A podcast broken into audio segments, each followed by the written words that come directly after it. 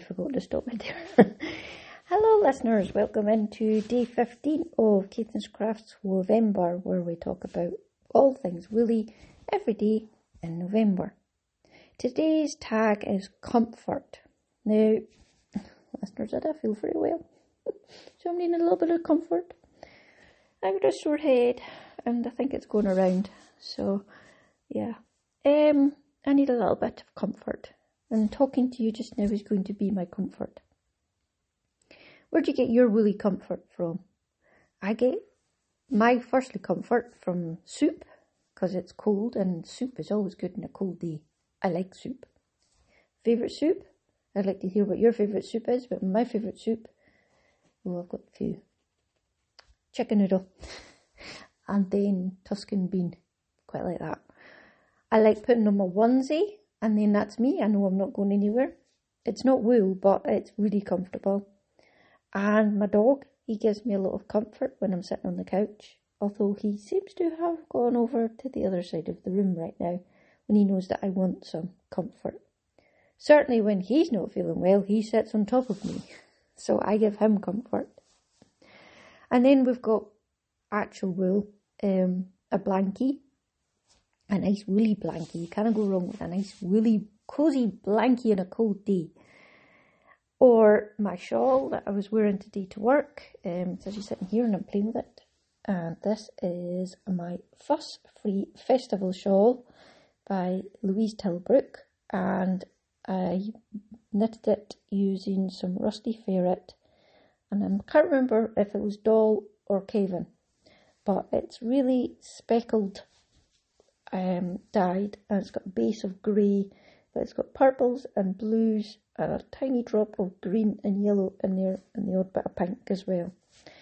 And I think this was the first time that I had knitted with speckled yarn and I remember at the time going, well, it's different. I don't know what it was going to knit up like, and it's maybe not what I would have chosen had it not been because um, they were doing a special on Louise's pattern and this yarn at the Edinburgh Yarn Fest many moons ago. But when I actually finished it, I really like it, and it's your eye kind of keeps moving in it, and it just, I always like it now, partly because of that, and it's got little flakes in it, so you can wear it with a few different kind of outfits. That and uh, Rusty Ferret, hello Leona, is awesome. Well, actually, so is Louise Tilbrook. Um, she sent me up a shawl that she had knitted once when I was really poorly, and she sent me a woolly gift which was extremely comforting and very touching. So if you know somebody that maybe could do with a bit of comfort, then think twice about sending them, or don't think twice. Think once and then think, yeah, that's a good idea. Louise said so. Uh, of sending them a woolly gift. Uh, I, I'm not meaning me, I've just got a little bit of a sore head. and think I've got the cold that the bairns have got at school. but it's not worth sending your shawl. I mean, if you want to send me your uh, stash, then I would, I, I'd, I'd, it would be really hard for me to accept it, listeners, especially that caveat jam. But you know, I, I would have to take it because you've been so generous. You know, right?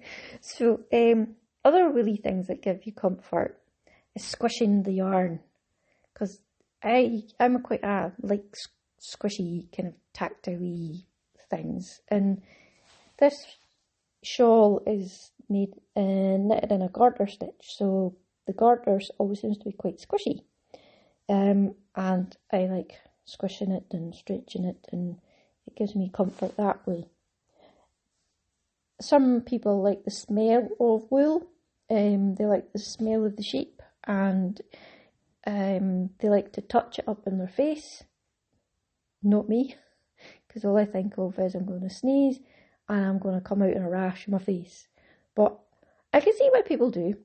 Um, so you do you.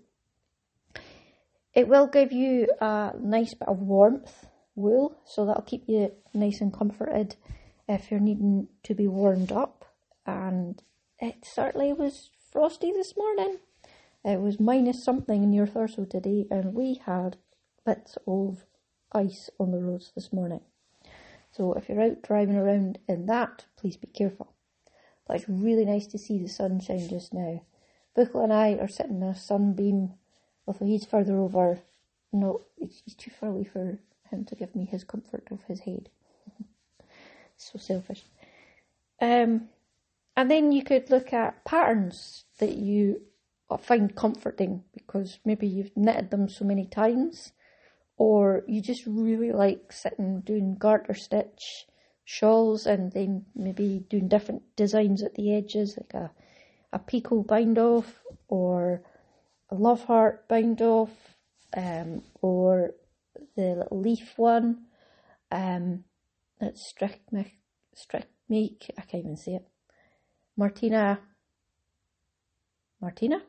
You know who I mean.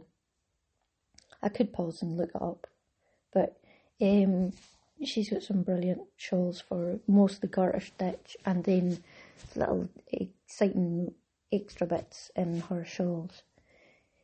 Or maybe you take uh, comfort out of knitting little preemie hats for little premature babies or um, rugs for dementia patients or your grandchildren. Maybe you get a lot of comfort from your grandchildren and you just love making them stuff. It could be toys, it could be garments, it could be blankies, it could be anything. And then the actual comfort of sitting and knitting. And is there an awful lot nicer than when you're sitting and knitting with friends? You don't have far to go. Say you're on a retreat, you can have your wee glass of whatever beside you, and the chat's happening. Of course, you're having to do a reasonably sensible, quite easy little pattern, not something like takes a lot of concentration on. But it's really comforting there to sit in that company and have fun. It's also comforting to be in a community where you have something common. You won't have everything in common, but there is also a good opportunity to expand our horizons. But you have the one thing in common is the craft and the wool. So that's actually two. Ah, you noticed. Thought I'd get away with that, but for these pesky kids.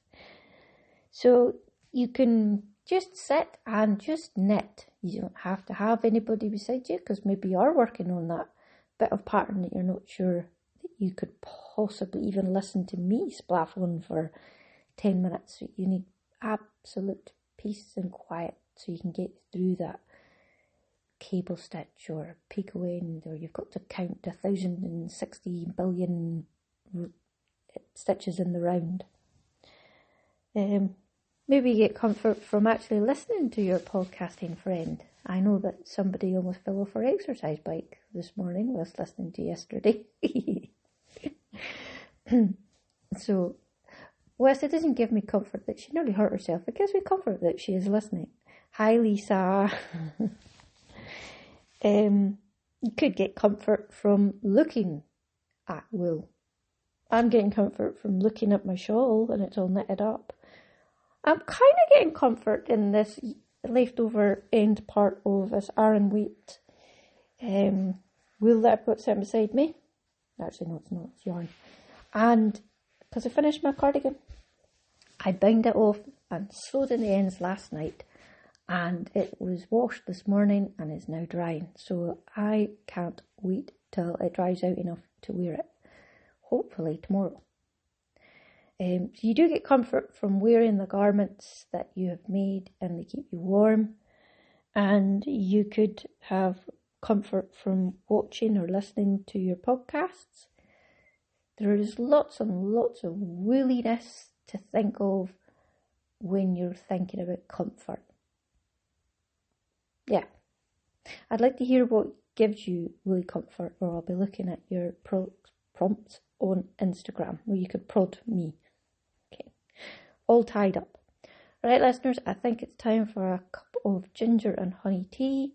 I hope that you are much better feeling than I am, and Buchel and I will speak to you tomorrow.